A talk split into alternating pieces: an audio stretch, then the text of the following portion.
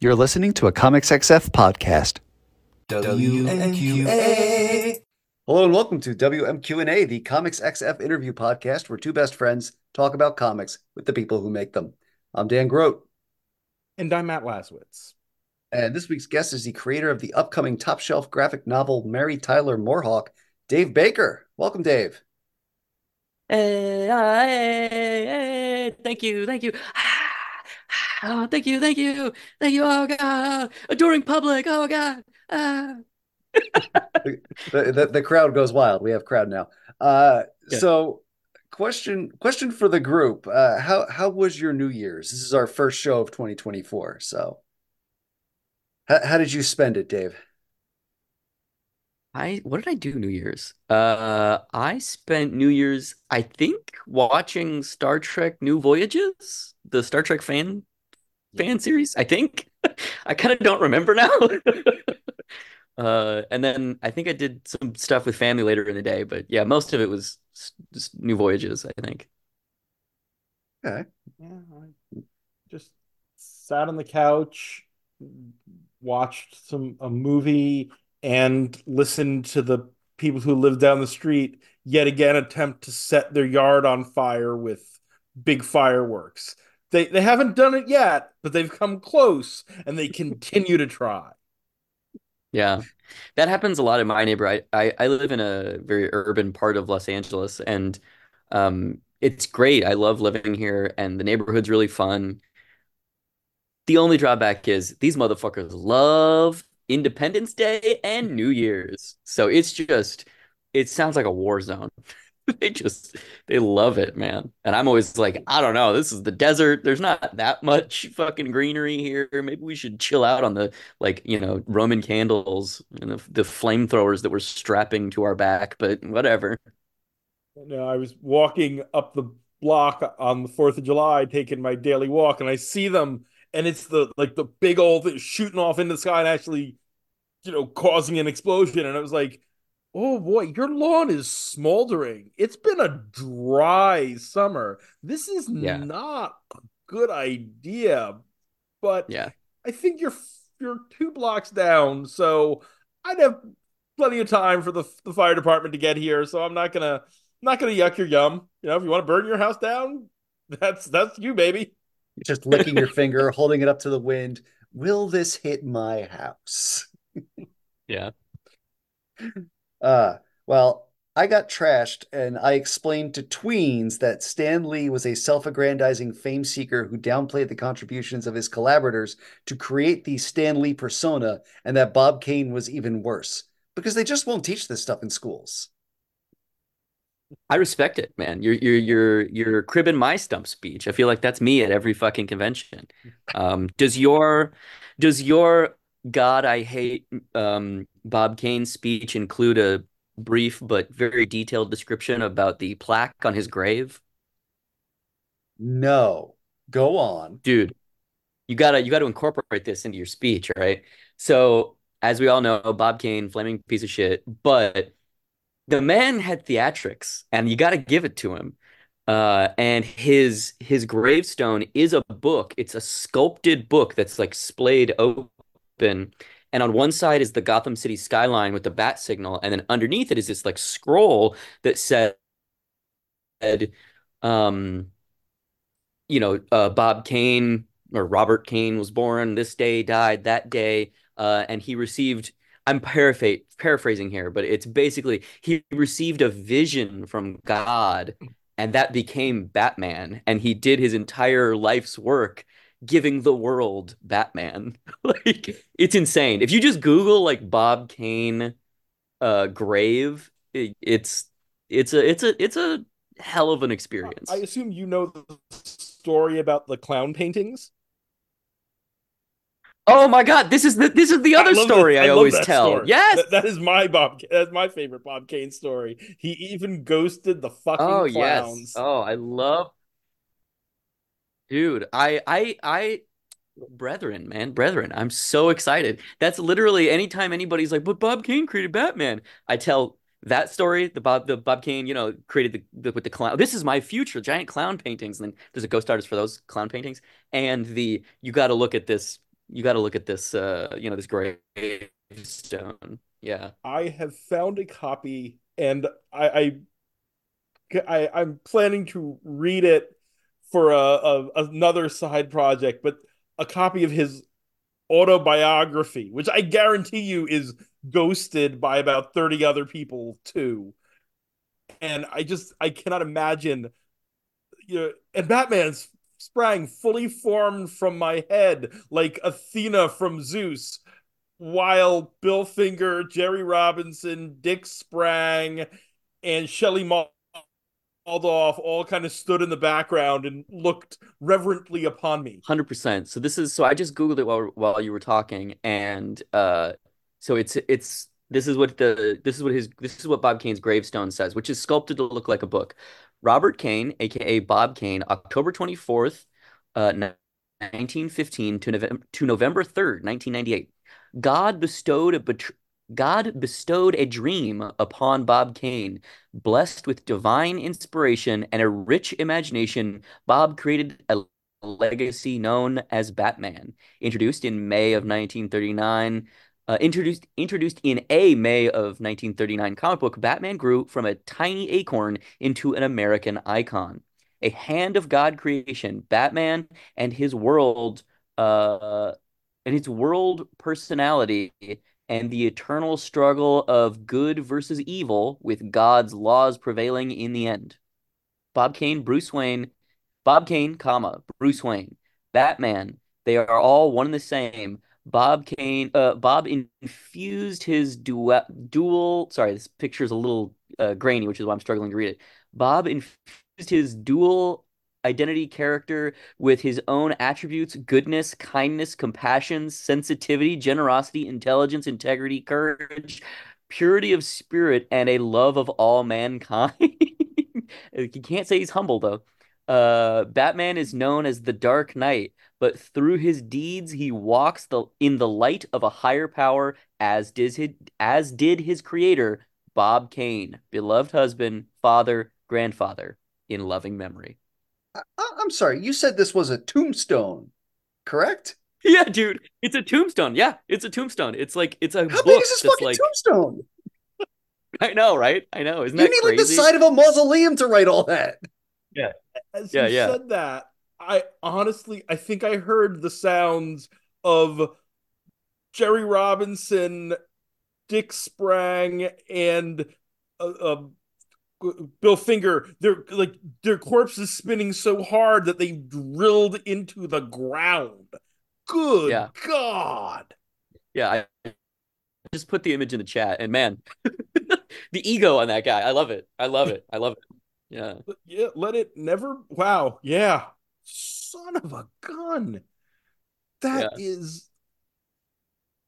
there are presidents with smaller gravestones than that. I mean, I've been to I've been to Jack Kirby's, I've been to Moebius's grave. Um, I've been to Jerry or Joe Jerry Siegel. I've been to Jerry Siegel's grave.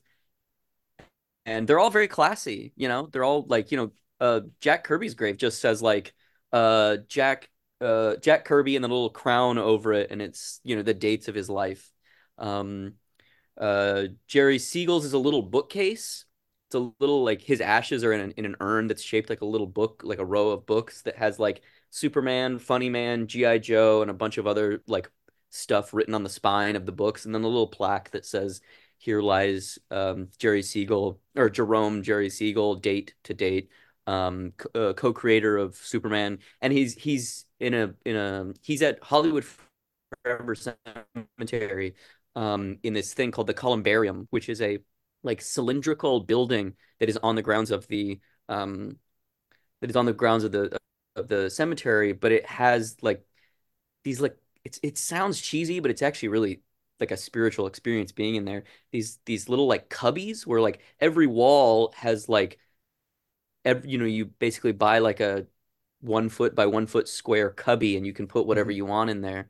And um, there's lots of celebrities in there and lots of really sad you know moving pieces and memorials to people like there's one like two or three people down from jerry siegel that's like a young boy who committed suicide and there's like his xbox controller in there and like it's really just yeah it's really dark um but the Jerry Siegel one is it's him at, in that urn shaped like a stack of books and an urn with his wife, and his wife's picture is on the front, like split in half with a drawing of Lois Lane, and you know it says her name, and it's like she's she was the inspiration for Lois Lane, and she they originally met because she was the model, and then they fell in love, and so on and so forth.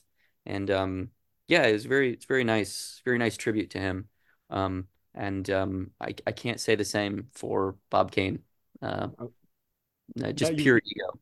You got me going down a rabbit hole of what are the graves of the the great creators of the golden age. I mean, Eisner is just beloved husband and father. Yeah. With his name very, very low. Where's key. he buried? Do you know? Um, let's see if it says. Uh, it does not seem. Uh, Mount Pleasant Cemetery, Hawthorne, Westchester County, New York. Oh, okay. Interesting. Interesting. Yeah. Um, yeah, I uh this is yeah, I guess we're getting into it. This is what this is what I do in my free time. Is I go hang out and and you know, I mean, I guess it's it's a little bit of a pithy overstatement, but like I I like to go to graves and and sites, uh, memorial sites for people just to kind of you know kind of pay homage, pay respects in an in an homage way of you know saying you know thank you for the impact that you've made on me in my life. You know when I, I earlier in the year, I was living in France for a while, and I went to Montparnasse Cemetery where Moebius is buried, and I left a little pen on his uh, his grave. He has a, a, like a block grave with a bonsai tree growing out of it, um, and it just says Jean Giraud, artist, you know, date to date, um, and um, yeah, it's very it's very classy. He was a Buddhist, so there's like little there's a couple little Buddha statues, and um, there's a lot of like plants growing out of his grave.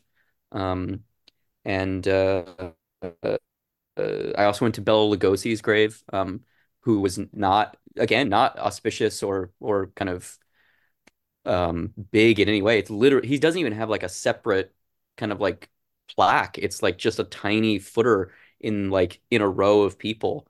Um, and it just says Bela Lugosi and then the days of I think it says beloved father, maybe something like that.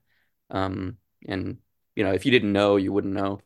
Um, yeah, the Kirby one is really that's really nice. It's, it's yeah, very very understated, but just just enough. That's yeah, yeah. When I went to I went there when I turned 30, 29. Uh, I I don't really remember. I think 30 though.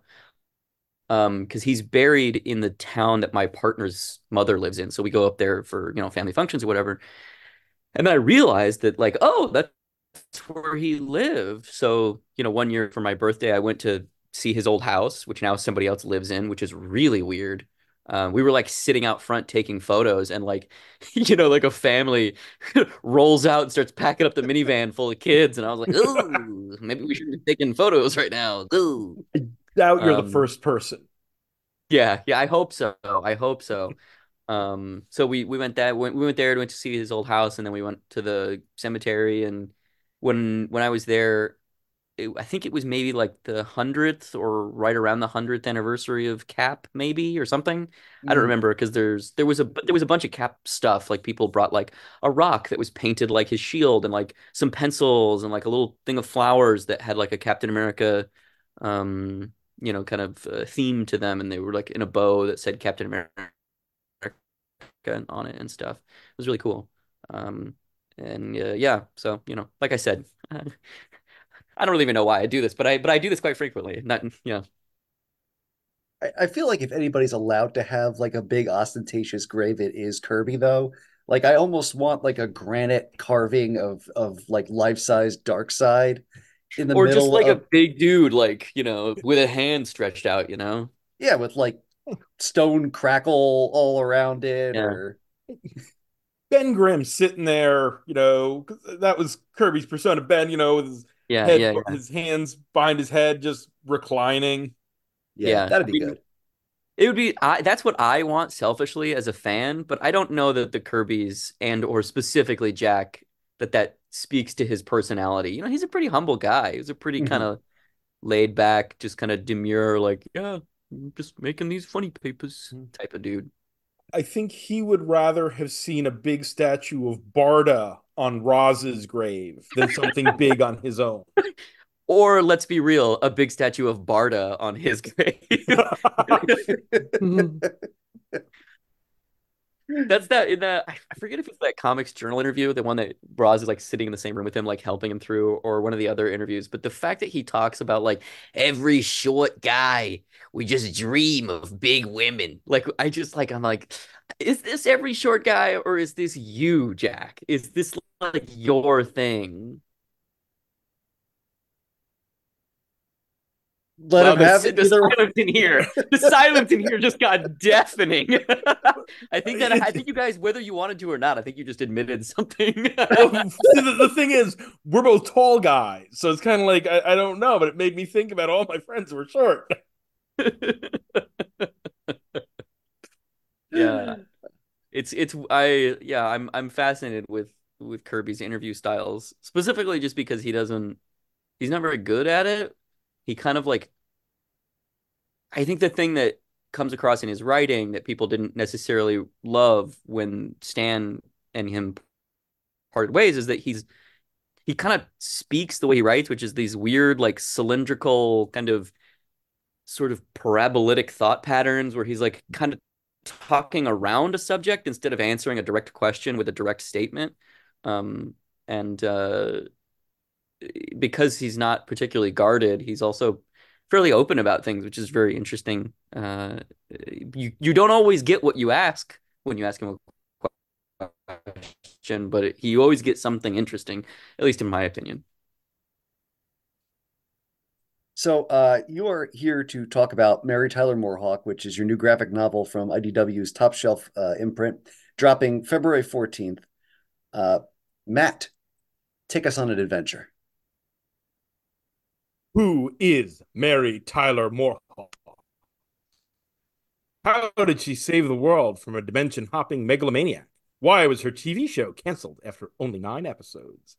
These are just a few of the questions that young journalist Dave Baker begins to ask himself as he unravels the many mysteries surrounding the obscure comic book Mary Tyler MooreHawk.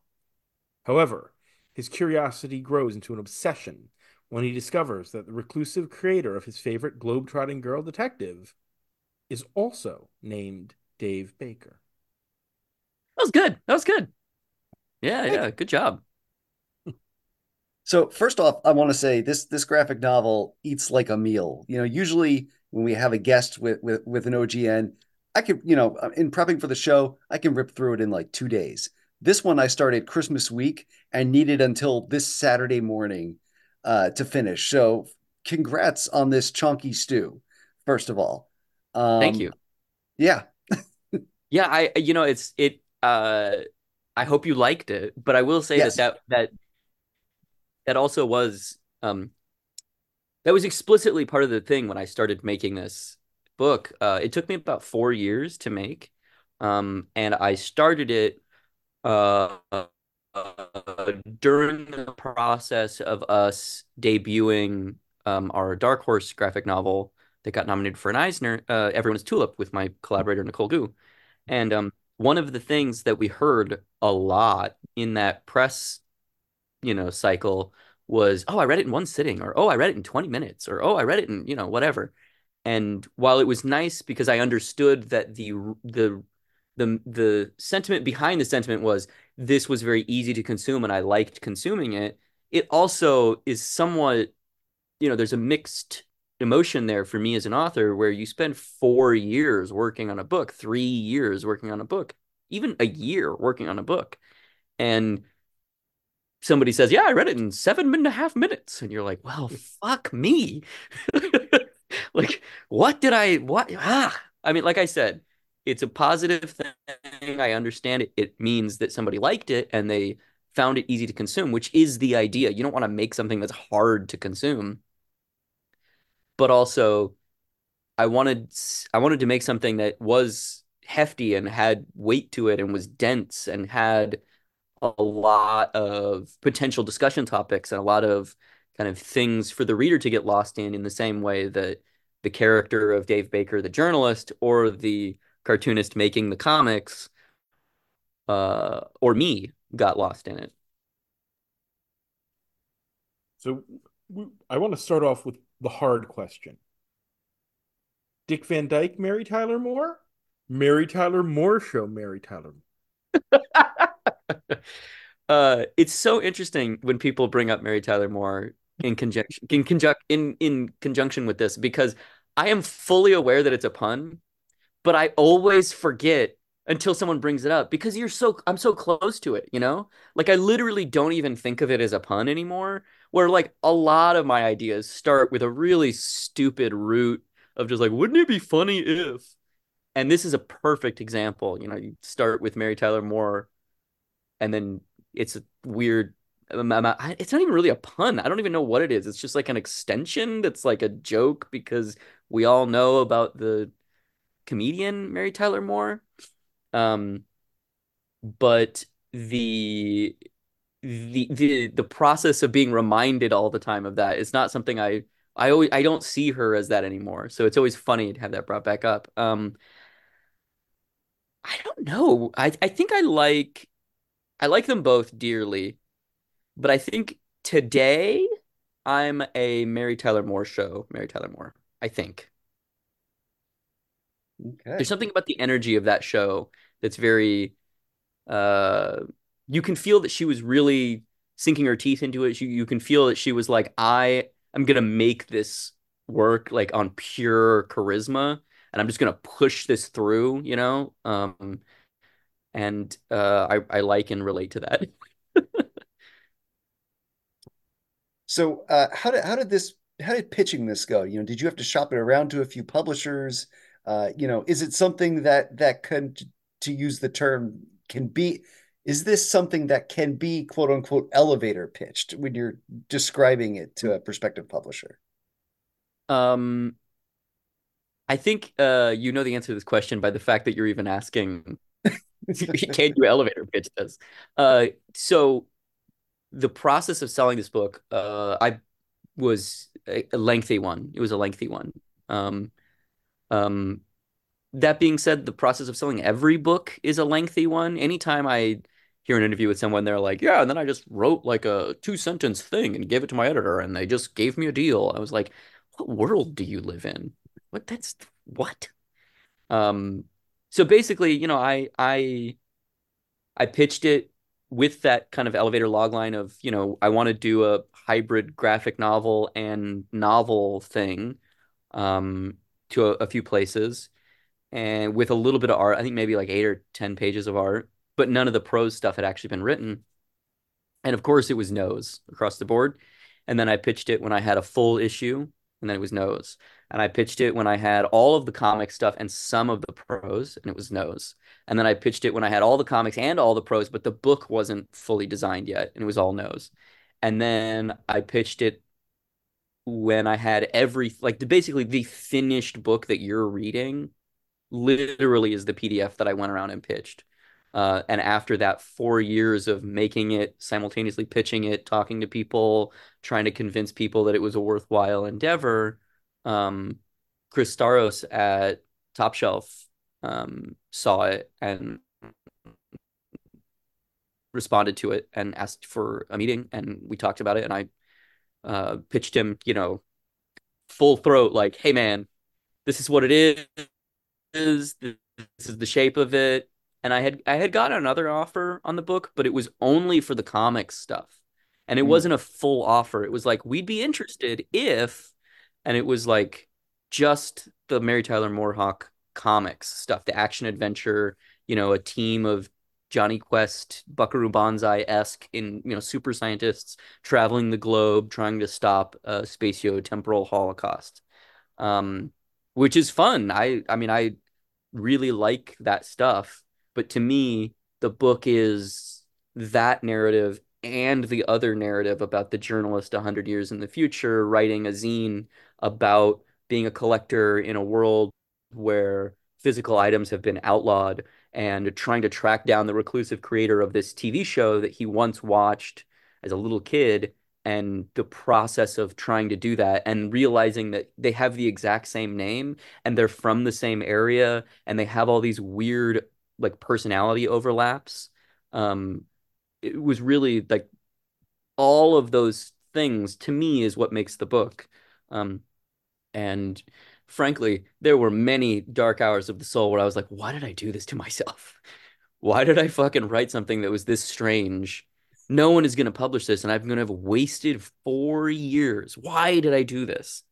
Um, and you know, last week, uh, there was a review on Publishers Weekly where they gave the book a starred review. And if anybody doesn't know, Publishers Weekly is a book market, not a comics market, a book market um, entity, and they they get like 20,000 books submitted a year and only about 500 books get reviewed. And then only a percentage of that 500 books gets what they call a starred review where if they think something is truly exceptional the interview or the review will run with a red star next to the title. And that that indicates to book buyers readers and librarians that the work is quote unquote truly exceptional. And um I'm not gonna lie to you I started crying when I saw that thing because this has been the hardest thing I've ever tried to do. And the fact that it has worked out to the degree that it's worked out in is nothing sort of shocking to me. And it would not without Chris Staros. Uh, Chris Staros took a bet on something that is really strange, uh, admittedly and purposefully strange. Um, and I, I just feel so indebted and so fortunate um, that he bet on me. Generally, how much work was this project compared to past projects of yours?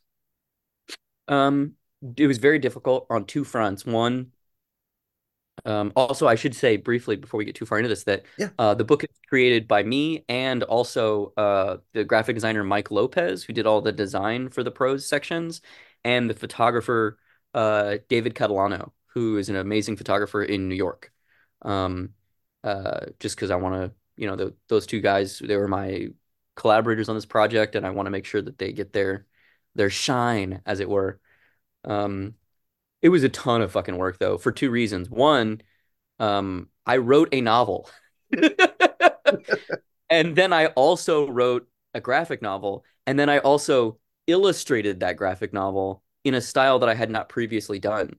Um, I've made a bunch of graphic novels before, but I had always done them in the traditional you draw it in pencil, then you ink it, and then you scan it in and letter it uh, in the computer.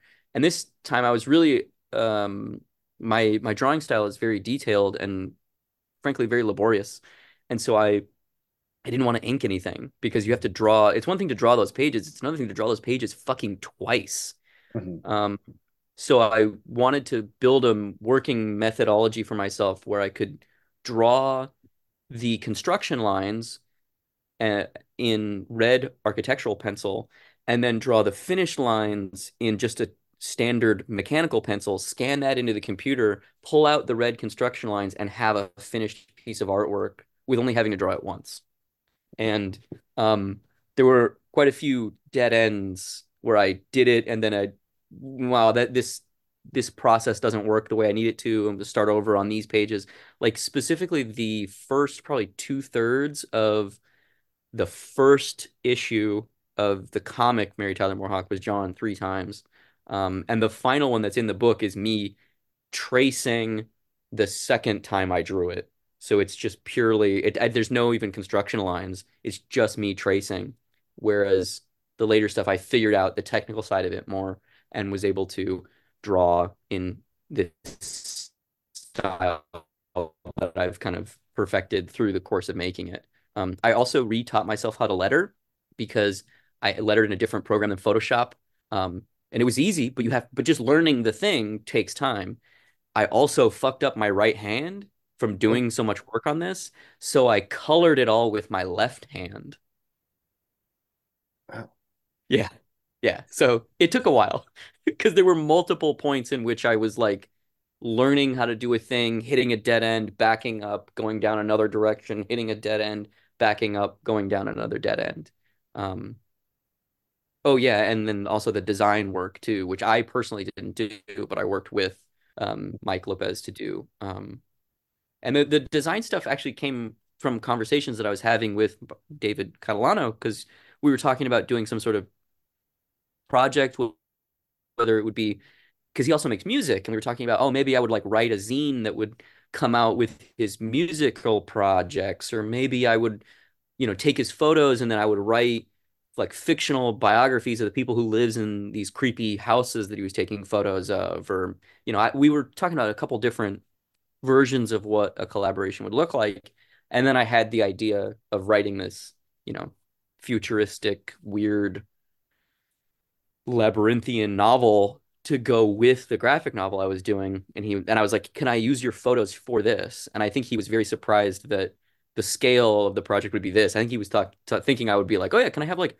four photos?" And I was like, "No, no, no, dude. I need like like 70 photos so we can you know, design it to look like a weird mashup of like a Riot Girl zine and like a Tokusatsu magazine and like make something that truly does look futuristic or whatever." Um so yeah, it was a long process, but uh now it is all worth it. And in the meantime, you're working on on other other comics while this is all happening in the background, right?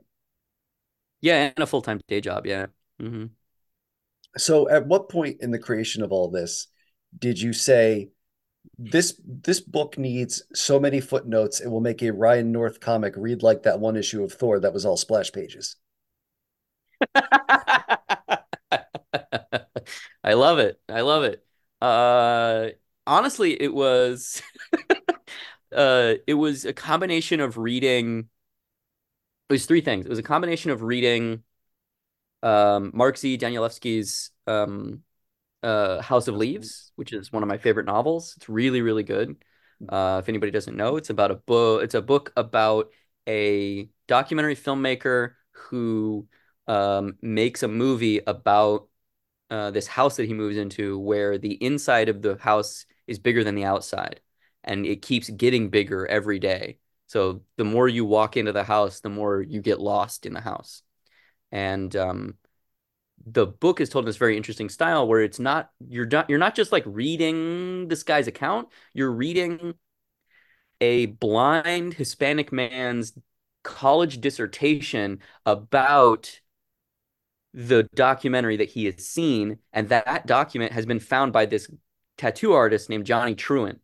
So it's like three levels deep. Johnny Truant is like has republished The House of Leaves, which is an account of Zampano's Navidson record thesis, which is also being published on top of that. So there's like editor's notes, Johnny Truant's notes, Zampano's text, and then the actual documentary that is in certain places described or transcribed, depending on what you're reading. And uh, that book would just it blew my fucking socks off. I was like, this is so cool. Um, so it was a combination of finding finding that and then also finding um, David Foster Wallace's Infinite Jest and his essays, Consider the Lobster and a supposedly fun thing I'll never do again. Um, where I just was like, thinking about the visual fracturing of text in a way that these people who are obviously not comic book people, but to me, they're making comics because of the interplay between the fractions of text on the page, where the text itself becomes image. And so I really wanted to play around with that and also kind of harken back to 1960s editor's notes and, you know, um, Jim Shooter, you know, talking shit at you about like, oh, you got to read this next issue of fucking Spider-Man, kid. You know, um, and so taking that kind of like mixture of highbrow academic literary aspiration and lowbrow bootleg culture, you know, kind of shoving them together and mixing them up and seeing what aspects were overlapping and what aspects talked to themselves and what aspects proved to be diametrically opposed. Um, yeah. So I, I, I just, but I also just really like, I just like footnotes because I think that they mimic the way that, we think a lot of the time. Like, I don't know about you, but when somebody's talking to me, I'm listening, but I'm also like, oh, fuck, I got to pay rent tomorrow. Or, oh, oh, that, that reminds me, I got to, you know, buy that one issue of, you know, uh, fucking cricket stuff that I have saved on my eBay store that I never bought. Um, you know, and like, so that that fracturing of dialogue, and I don't mean literal dialogue, I mean the the, the narrative dialogue um, felt very applicable to me when constructing something that was uh, hopefully a kind of deconstruction or a parody or a dialogue surrounding fandom and surrounding um, creators' relationships with fandom, um, creators' relationships with their audience, um, and the idea that sometimes a creator can get lost in their own a maze of their own making. Sometimes fans can get lost in a maze of their own fandom. Sometimes those two things overlap and create a really weird, toxic situation. And then extrapolating out from that, you know, how our country has become fandomified and our political structures are all about, you know, not actual a belief in an idea or a, a honest discussion where both sides of an idea are presented and then individuals who are not allied eh, in an identity um, are then making a decision for themselves. It's a I'm listening to a mouthpiece that is then telling me what I want to do to service a greater goal, and that greater goal doesn't necessarily align with political means or ends that benefit people, but moves a party line forward and increases a market share. Um, that all felt very kind of uh, in dialogue with itself to me, uh, in a good way, hopefully. Um, but you know, it's it's out of my hands now. I mean, I don't know. Maybe it sucks. I don't fucking know. Have, have you ever read any of the, the fantasy novels of Sir Terry Pratchett? You know, Pratchett I, loves loves a good footnote. Yeah, I I actually have not read much Pratchett. I I only am kind of like dimly aware of like the Discworld novels and that there's like 500 of them. And that's one of those things where I'm like, I, I want to read this, but I do I start with the first one? Where, where do I we'll start? We'll talk off mic because I've read them all. Oh, um, oh, you've read them all. Oh, oh okay. yeah.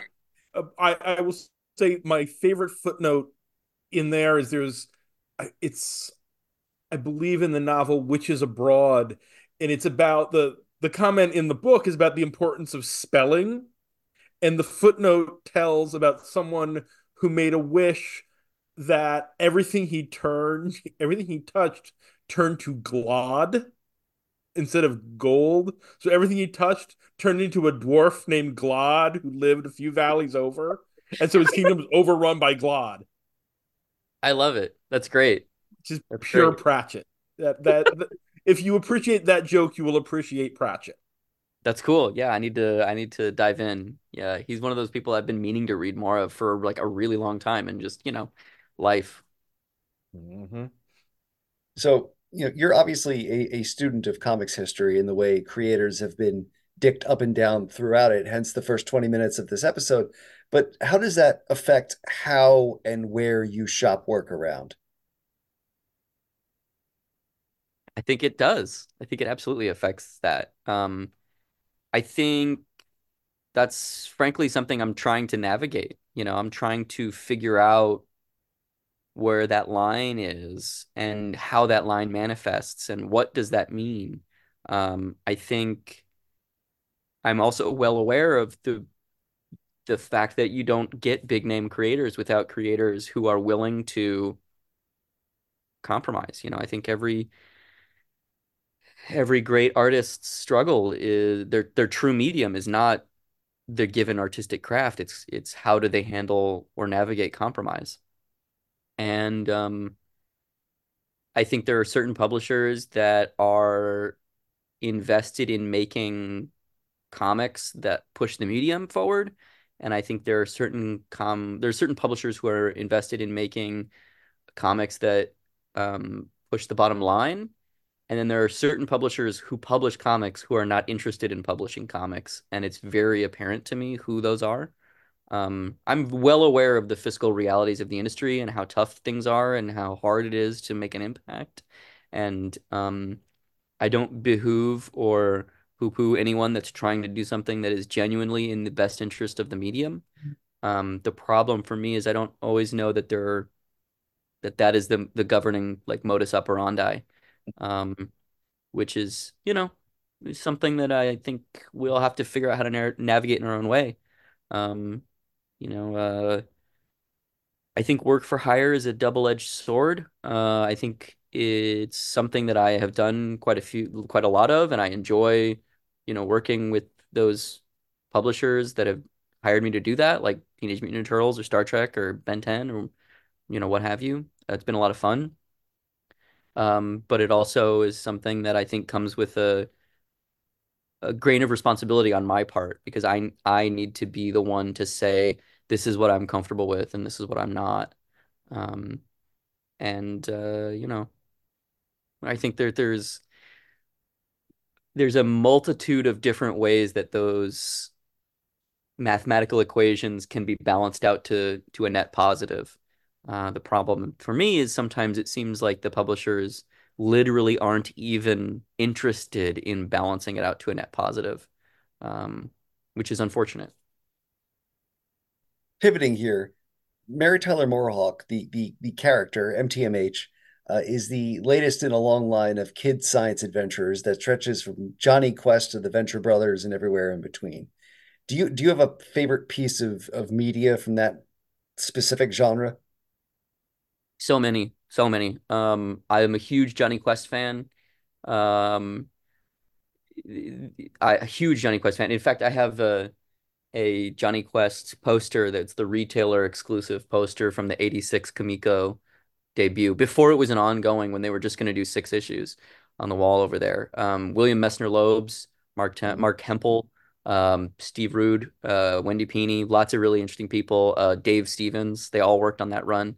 Um, so other than I think it's I think it's for me it's the original um well not technically the original because the originals are really racist the rewritten Stratemeyer Syndicate versions of the first four or five Hardy Boys books and the first probably six or seven Nancy Drew books um, that Edward Stratemeyer's daughter rewrote, rewrote in the, the late 60s uh, and that Leslie McFarlane wrote originally. Um, those that era of stuff is really fucking cool to me.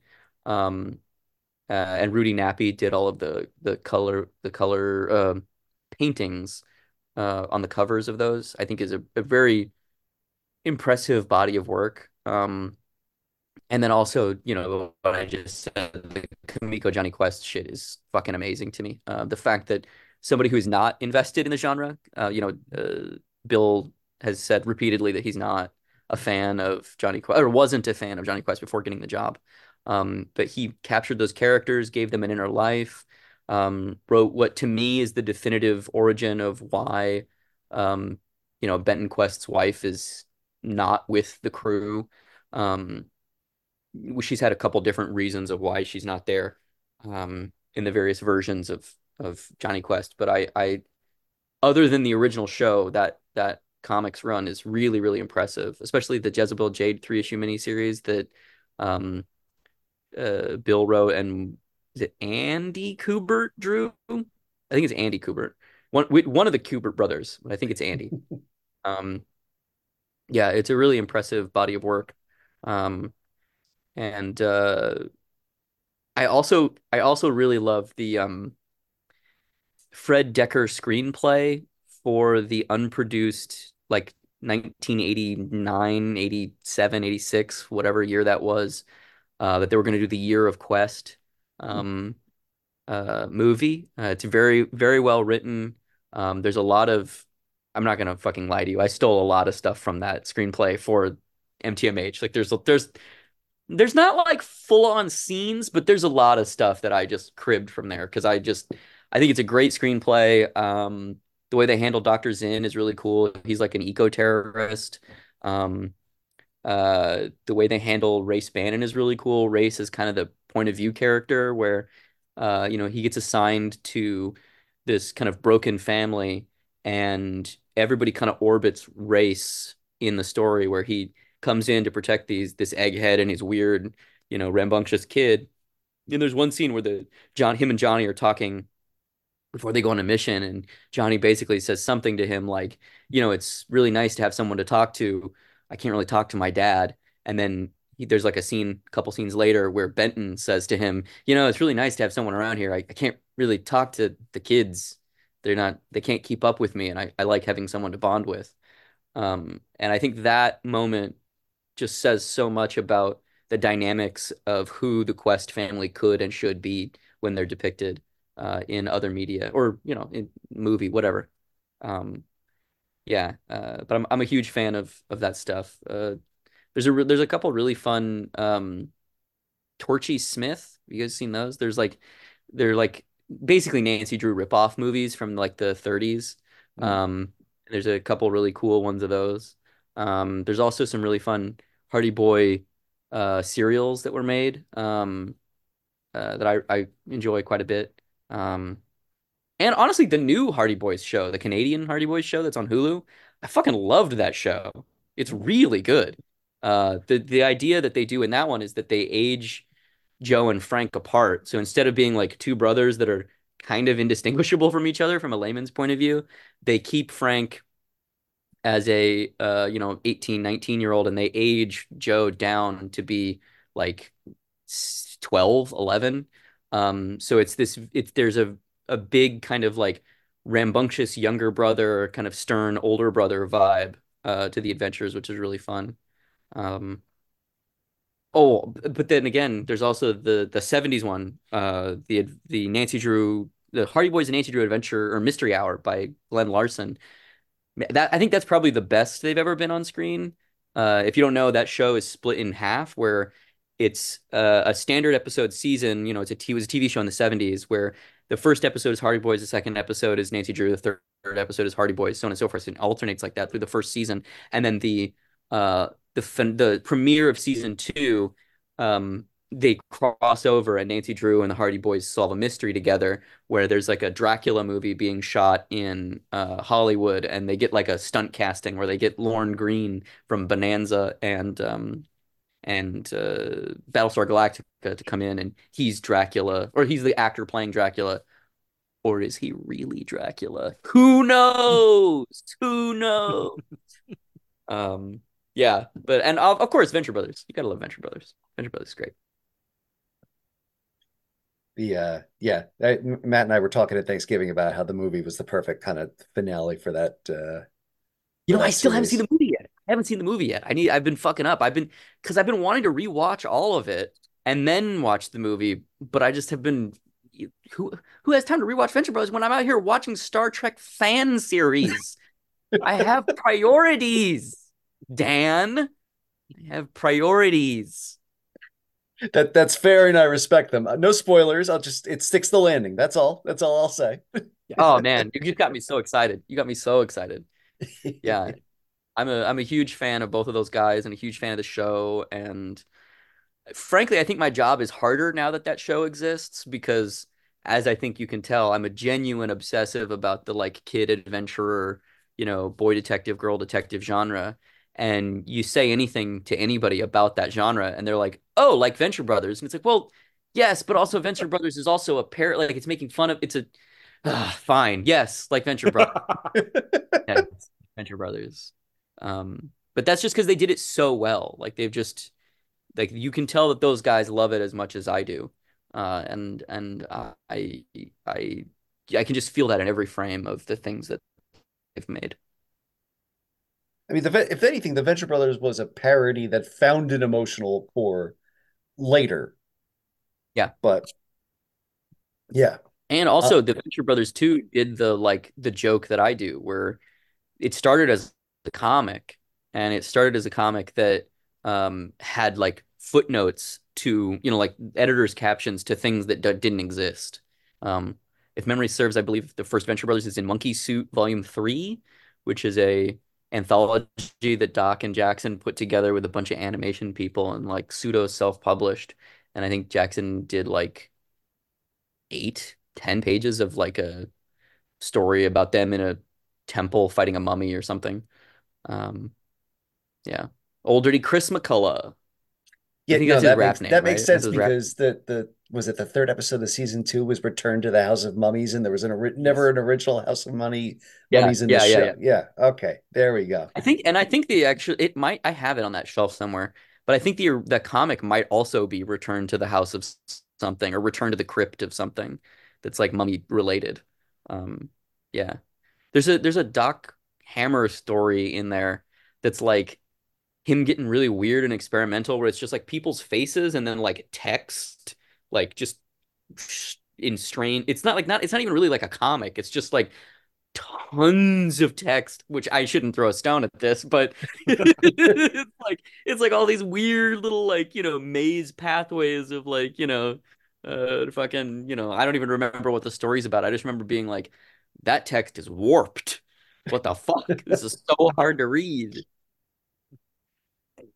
I love that what Venture Brothers does is it not only it starts out as this one thing, but it expands and takes mm-hmm. in the pastiche of all of these other genres. That I mean, you get Sphinx, which is I mean that's GI Joe, Joe. Yeah. but the fact that looking at it, if Doc is if if the boys are Jonny Quest and even Doc is sort of Jonny Quest, it's what if uh, Benton Quest was also Doc Savage and yeah. an asshole, but still.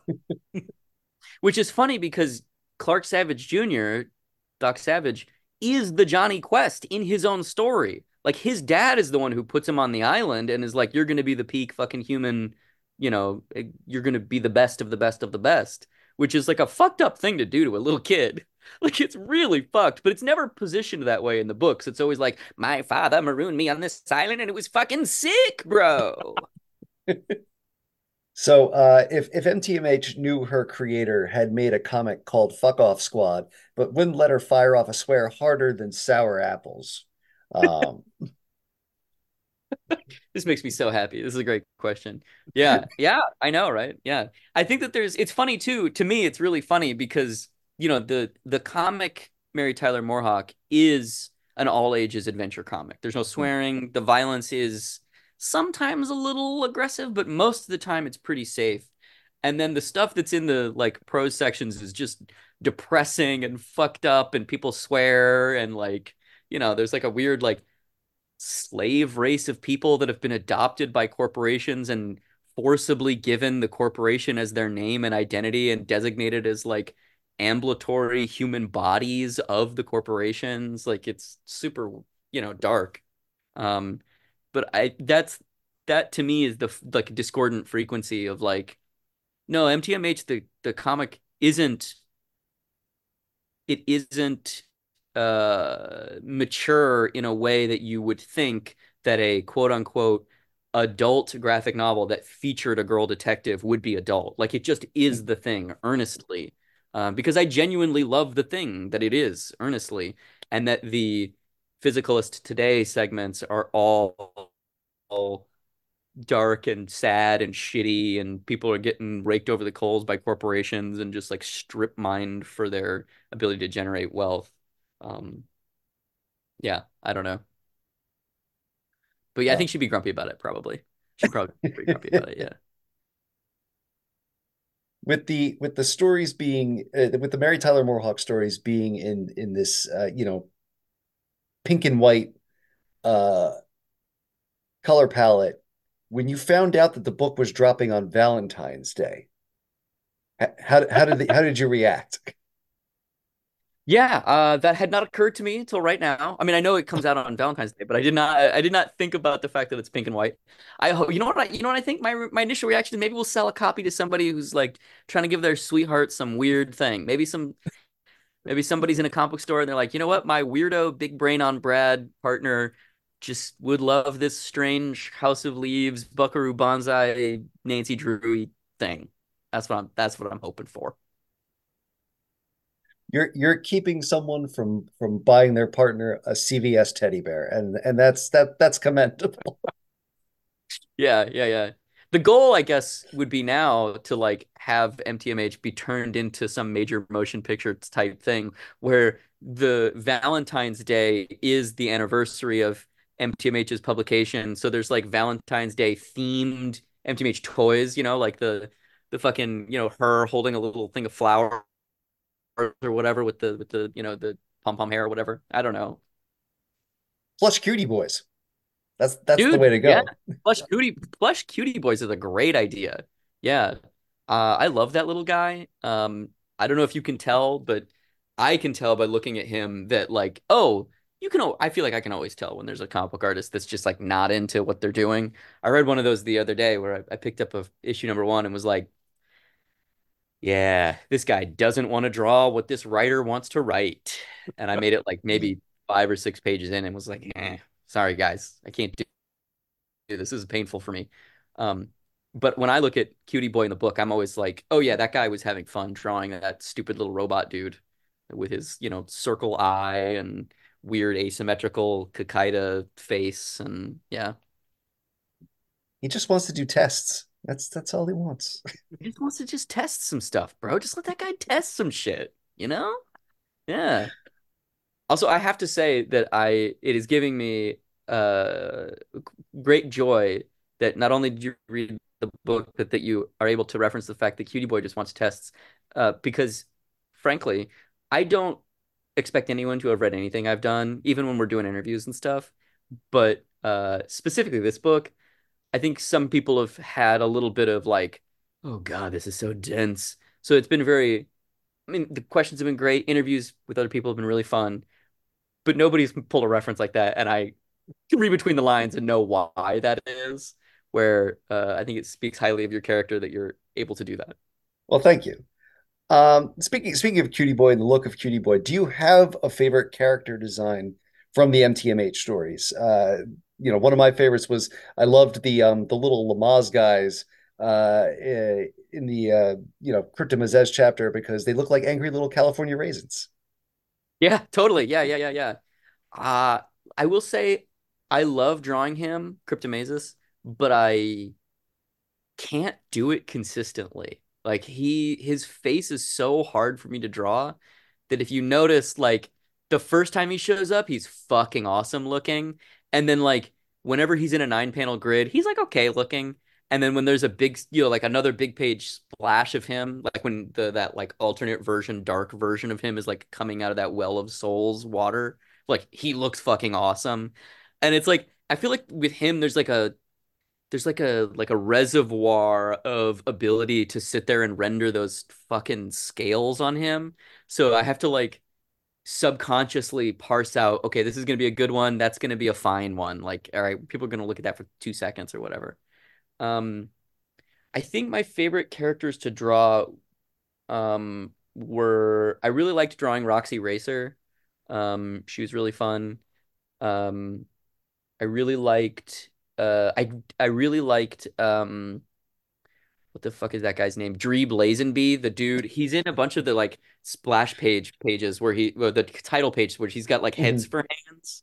Um that guy was really fun. Uh that that design is kind of a ripoff of a design for from a Roger Corman movie called Space Raiders? Space Raiders? Um, it's like a Star Wars ripoff movie where there's an alien that's like basically Spock on their ship, and Dr Dree Blazenby is basically he's kind of that alien, but instead of having hands with digits, he has heads, which is just so funny to me. I don't know why. I'm really easy to please, guys. Really easy to please. Is, is there a guy, and can he have heads for hands? Because that's that's all I want to do. I, I I just wanted to point out here, Laz Dre Lazenby, son of George Lazenby, my mom's favorite Bond. Mine too. Mine too. Hey, I've got a On Her Majesty's Secret Service poster on the floor right over there. Yeah, Oh, right on. yeah, yeah. I I love George Lazenby, man. Uh, George Lazenby actually holds a very kind of spiritual position to me because I love his origin story, and I feel like in the last couple years it's become more public knowledge because there was that documentary about him, and the Bond franchise has come back into resurgence. So people are kind of like, "Wait, who's that one guy that's standing in the row with all of these dudes? Like, who? Who? I don't know that guy." Um, but to me, you know, if anybody doesn't know, George Lazenby played James Bond once. He's an Australian model who lied his way into the audition with Cubby Broccoli and at Eon Productions headquarters and told them he was this big actor in Germany and that he had done all this stuff and he was living abroad and he told them basically just complete falsehoods up until the point where he auditioned for Cubby Broccoli, like the guy who ran the Bond franchise. And they brought him in and they were like, okay, you're going to do a fake fight, like a screen test with this guy. And George Lazenby just walked over to the dude and fucking socked him in the face, broke his nose, and dropped him. And they were like, "Oh, this guy is James Bond." So he gets the role, and then he comes clean and says, "I've never acted in anything in my life." And they're like, "Well, you fooled us. If you can fool us, you can you can do it." So he lands the role of Bond, you know, one of the biggest, most iconic movie roles of all time and they film this movie and he's a fucking nightmare they it's you know on her majesty's secret service is now considered a classic but at the time everybody thought it was going to be the end of the franchise um, peter hunt the man who had edited all of the previous bond movies was taking over as director. So that was seen as like oh guy hamilton and and all of the other like good bond directors have moved on. They don't want to do it anymore. So we're to just have the editor take over. Little did they know that you know peter hunt is like a great director as well. Um, and so he filmed the movie, was a nightmare to work with, was a piece of shit the entire time, and then quit the franchise before the film premiered. And they they were trying to get him to come back to do two more, and he didn't want to do it. And because of that, he kind of burned his career to the ground. And you know, he was in stuff since. You know, he was Jor-El, Superman's father on the Superboy TV show. He was in um, fucking uh, Never Too Young to Die, Never Never Too Young to Die, the the the first John Stamos starring vehicle, which is a James Bond parody film. Um, yeah, it's that's it, it, that's a weird movie. If you haven't seen that one, uh, fucking Gene Simmons plays the villain in that one. Uh, yeah, yeah, it's very yes. strange. Yeah, very very strange movie. It's one I've heard about and I've never seen, and now it's I worth a watch. it's worth a watch to the uh that gigantic the the only thing longer than my lists of books and comics to read is my lists of movies to watch. Yeah, so. of course. Yeah, it's it's it's definitely worth a worth a watch. But uh but, th- but all that is to say, like I love George Lazenby because I, a I really like him as Bond. B I really like that movie. It's my second favorite Bond movie. But I also I love the idea that you can will yourself into greatness and then not realize what a fucking magic trick you've just done. Like if I had done that, I would have been immediately been so humble and like, thank you, I'm just happy to be here, whatever you need me to do. Um, and so I really try and there's there's George Lazenby references in like almost all my books because I really try to internalize that idea that like you know, nothing gets done unless you, the individual, pushes for it. But then once you're inside, let that ego go. You know, be be you know, stillness and uh, confidence don't have to be diametrically opposed. And um, I I just I love what that guy. I love what that. I love the lessons that that guy can teach if we look at his life as something of a parable. The Lessons of Lazenby. Love it. Yeah, exactly. I'd read that book, The Lessons of Lazenby. I'd read that book. Yeah. I have to throw in it's a great design, but when it comes to names, my favorite is still Silverborn Murder Shock. I just think that name is just freaking brilliant. It, it's kind of like the murdery version of a Bond girl. Yeah, yeah, yeah, yeah. Thank you. Uh, I I appreciate that. Um, yeah, those those like title page uh you know big cast photo things that I was doing in the book there it's kind of a reference to two things one uh there's a really seminal CC Beck cast photo family portrait of all the Ma- the Marvel family mm-hmm. where you know it's Captain Marvel, Freddie Freeman and Mary Marvel and everybody and they're all kind of in this big kind of I don't even know what they're doing. They're just like in a room that has curtains on one of the walls and they're just kind of all standing there smiling.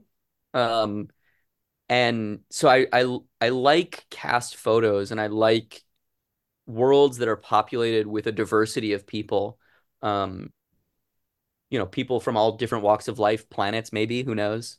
Um, and so when I I originally just did that cast photo, or you know, the the the first double page cast image as like, oh, I'm just gonna draw like it'll be fun. Like every issue will open with like the whole cast like jumping in the air and everybody will be like flo- floating around. Uh, and then oh maybe I'll put some more people in here and it'll be like a bunch of characters you don't see and that'll be like the joke. And then, yeah, who are all these people? And then I realized I could do the footnote thing again and have all of those characters have footnotes on them and then like fake, you know, G.I. Joe file card like backstories on all of them. Um, and uh, yeah, when I realized when I when I had when I had that idea, I was like, oh yeah, this is. I feel like this is gonna work. I feel like this is gonna work.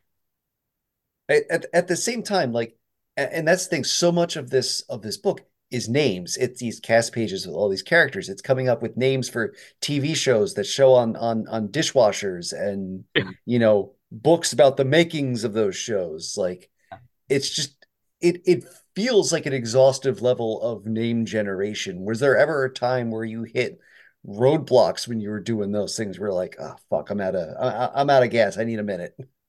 You know, honestly, that's like my favorite stuff to do. Like if I could just Stan Lee it and like come up with a name and then that would be the idea like that's you know that's that's to me that's the fun part like you know in the in the physicalist today segments there's a part where the journalist dave baker goes and interviews a guy who's like an obsessive dave baker the cartoonist fan and he's like his whole identity is he's trying to be an artist but all of the art that he makes is like really derivative of quote unquote bakerian tropes which is again it's me kind of making fun of myself but also like doing the thing and one of the things that guy's made is Larry the boy with werewolf arms.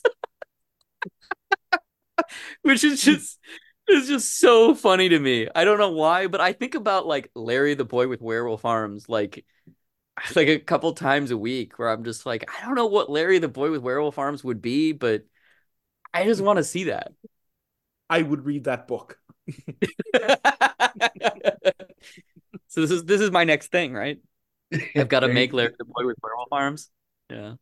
Uh, another component of that too is that you know um, the thing that's so exciting about getting into a fandom when you first discover whatever it is the thing that is your jam is that that's how it feels. It's just like a wall of names, and you don't really know what a Hermione is, or you know what a you know a, a Nimbus three or whatever is, and then as you spend more time in the fandom, those specifics stop. They stop sounding like white noise, and they start becoming um, pathways to specific, you know, experiences. And that's kind of what I wanted in terms of the density of the book. I wanted it to have this like really initially fake density, and then over the course of making it, it just became a real density. um I also have to say, you know, uh, one of the um, one of the people who inspired the book heavily is is uh, the writer Earl Mac Rauch, who uh, created Buckaroo Banzai. Um, and there's many many call outs to him, both literally and jokingly. Um, uh, and his his stuff feels that same way to me, like both the movie Buckaroo Banzai and the novelization which if anybody doesn't know, the novelization itself is like the codex for the movie. So if the movie doesn't make any sense to you, it's because Buckaroo Banzai as a film is a joke. It's like a movie that's a franchise that doesn't exist. It's like the seventh movie or whatever, where the novel is like a Sherlock Holmes style story where you're following a supporting character in it's all told from the supporting character in the movie's perspective and he's like following Buckaroo Banzai around. He's like his you know Dr. Watson to Buckaroo's uh, Sherlock Holmes, and there's a lot of that density in in Earl Mac Rauch's writing. Um, you know, he he loves a good fake organization name. You know, you got the Hong Kong Cavaliers, the Blue Blaze Irregulars, the Banzai Institute. You know, there's all these weird, you know, strange. Like, I want to be a Blue Blaze Irregular. What the fuck does that mean? I don't know, but I want to go be one. So the the world that's described in the physicalist is, is a world where government and corporations have moved against the idea of people owning things. Um, are you yourself a physical media person, whether that be, you know, long boxes, stacks of records, piles of old books, shelves of Criterion Blu-rays, anything like that? Uh, yeah. Unfortunately, unfucking fortunately, man. It's brutal out here, dude. My apartment is just being overwhelmed by books. Uh, yes, I absolutely am. Um, I even still have my DVD collection just because I'm like, I don't know. I guess there's a part of me that's kind of paranoid that streaming is just going to stop. It's just going to go away. Um, and uh, yeah, so I I am a big physical media person, and I also just love the fact I just love the process of reading books. You know, the the having a PDF of a book is fine. It's a it's a way of consuming the knowledge, but it is not an experience. It's not, you know, like uh you know, having the heft or the girth of a book in your hand, the type of paper, the type of cover stock, the type of embossing, um, the smell of the glue, you know, is a very specific thing. Um, and even the, you know, that like I went to the I went back issue diving yesterday and like, you know, I got this weird old, you know, Dell Gold Key Captain Venture issue and like it's got little drawings in it from the kid who owned it in the fucking 60s, you know? Um, and it smells great because it because newsprint has this like very earthy, strange texture to it, you know? Um, and there's something about just knowing that this physical object, this like flimsy ass piece of paper, is like the same age as my parents. Like that's crazy to me. Like it's survived, and not only has it survived, but like in pretty good condition. Like there's no, you know, there's a couple spine ticks, but like nothing crazy. Um, not that I really care about grading or any of that speculator bullshit, but like it's just fun to own nice things, and when those nice things have been around for a long time, it increases the experience. It gives it a sense of gravitas and a sense of weight. And um, yeah, I think the physicalist today stuff about you know owning property. I don't mean that in like a you got to own property to have capital to like bilk money out of tenants or whatever. That's not what I'm interested in. More like the culture, you know, mm-hmm. preserving culture, having a having a totemic representation of a place and a time and people. Um, that that's something that I I really value and derive value from. The the physicalist culture appears to have some of the same energy. That idea of like preserving things that aren't you know there anymore or there's less of uh, as that booth at every comic convention that sells bootleg copies of old TV shows and cartoons where the rights fell into oblivion. Have you ever bought something from that booth at a show? And in the age of streaming where companies delete content as tax write-offs, did that booth just become more important? That's a good question. Yeah. Um, so um, to answer the first part, yes, I definitely have bought stuff from that. Um, I'm trying to think of the last thing I bought though maybe I think my partner bought a copy of the complete Spider-Man Toho like Japanese Spider-Man TV show. Oh, I'm obsessed okay. with that show, you know, from the depths of hell, Spider-Man. um, yeah, uh, I also recently bought a copy of Casshern. Do you remember that? The Korean adaptation of the Japanese anime from like 2006 or 7. Um I think the actual anime is called like Casshan, but the adaptation is called Casshern. I don't know why there's another R in there. Um but it's a movie that like was one of those we can make movies on green screen movies from like the early 2000s.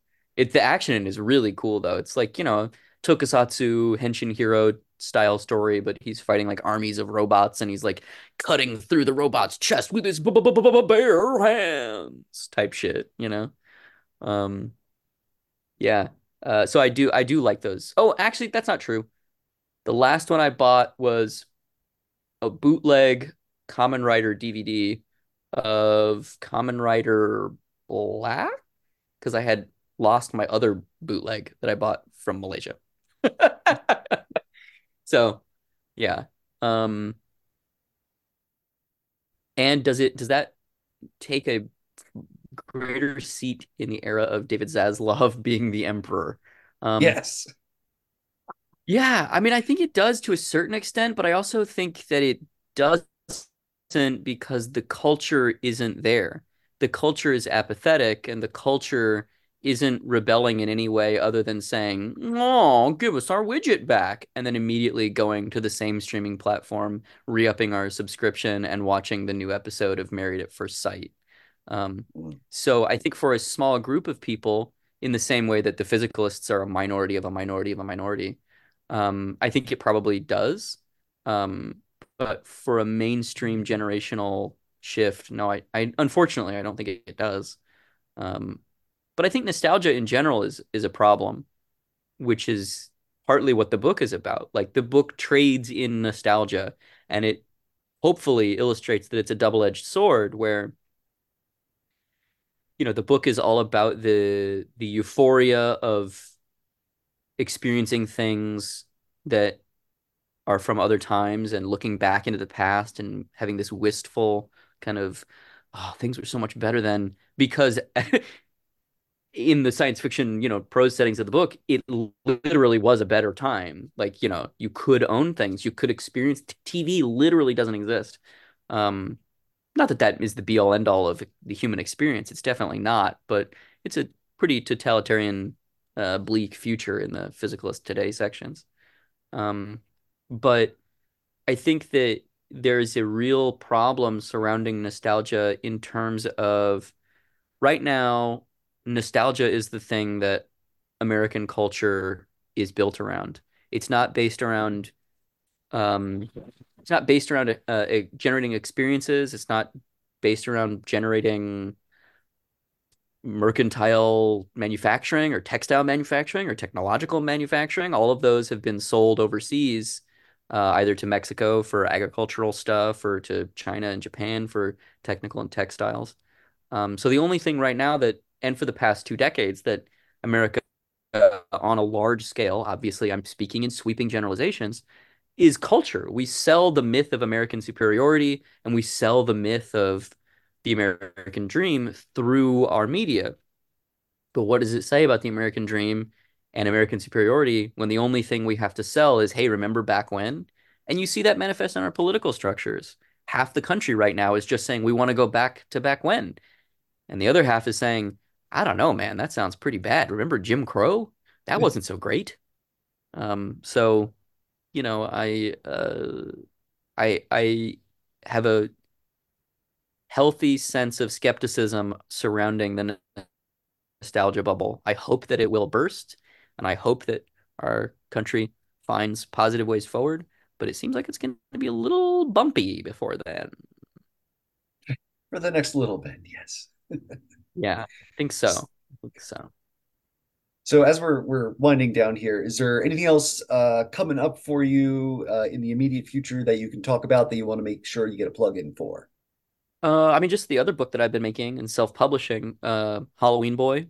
If uh, if the stuff we've been talking about here sounds cool, Halloween Boy is very of a piece. Uh, frankly, it was me being like, I want to do more of the stuff in this MTMH world in terms of tone and feeling without the prose stuff. So I don't have to spend four years convincing people that it's worth paying attention to. yeah, Halloween Boy is like it's about an action adventure hero raised on a floating island in lower orbit who serves as the patron saint of the impossible. So if somebody has a situation they can't get themselves out of or a relic buried deep in the center of the earth, show up at Halloween Boy's skull shaped island and go, huh, please help me, sir. And he'll, uh, if he deems it impossible enough, uh, help you out. There's five issues of it uh, currently available on the interwebs. Uh, any uh, upcoming signings, appearances, convention stuff going on for um, you? Yeah, at the end of February, I'm going to be at Emerald City Comic Con. Um, and then for the rest of the year, I'm doing a bunch of them. I'm doing in May, I'm doing TCAF. I'm also going to do C2E2 and San Diego Comic Con. And I think I'm going to do New York. Penultimate question What are you reading right now? Prose, mm. comics, mm. whatever you got. Uh, the last comic I read that I really enjoyed was Sammy Harkham's Blood of the Virgin. Um, I think it's a masterpiece published by Pantheon. It follows an Iraqi born Australian raised Jewish man uh, who moves to Los Angeles to try and become a movie director. And he starts working as an editor in a really shitty, low rent genre movie studio. Definitely not Roger Corman. And um, he gets the opportunity to sell one of the scripts he's written, which is called Blood of the Virgin. It's a werewolf movie, and uh, the book chronicles both the production of the movie and also his interpersonal strife as his marriage falls apart and he tries to navigate the seedy underbelly of Los Angeles in the 1970s. And the book is loosely based on the life of, um, oh my gosh, the director who I can't think of his fucking name now, married Sissy Spacek. What the fuck is that guy's name? Bogdanovich, Bogdanovich. Um, loosely based on Bogdanovich's life and uh but it's like his life and Sammy Harkham's life like shoved together um which is really cool. Uh and it's a it's a triumph. It took him 14 years to make. Uh it's just unreal how good it is. It's unreal. Um I found it deeply moving and also relatable. Hey spending way too long on projects and trying to navigate Los Angeles Uh, Dave, this has been a fantastic time. Final question as we release you back into the world. How can people follow you online and keep up with Mary Tyler MooreHawk and everything else you got going on? Yeah, you can follow me online at xdavebakerx on all the socials, uh, Twitter, TikTok, Instagram. Um, and if you want to buy books, you can get them at bookstores or on my personal website, heydavebaker.com.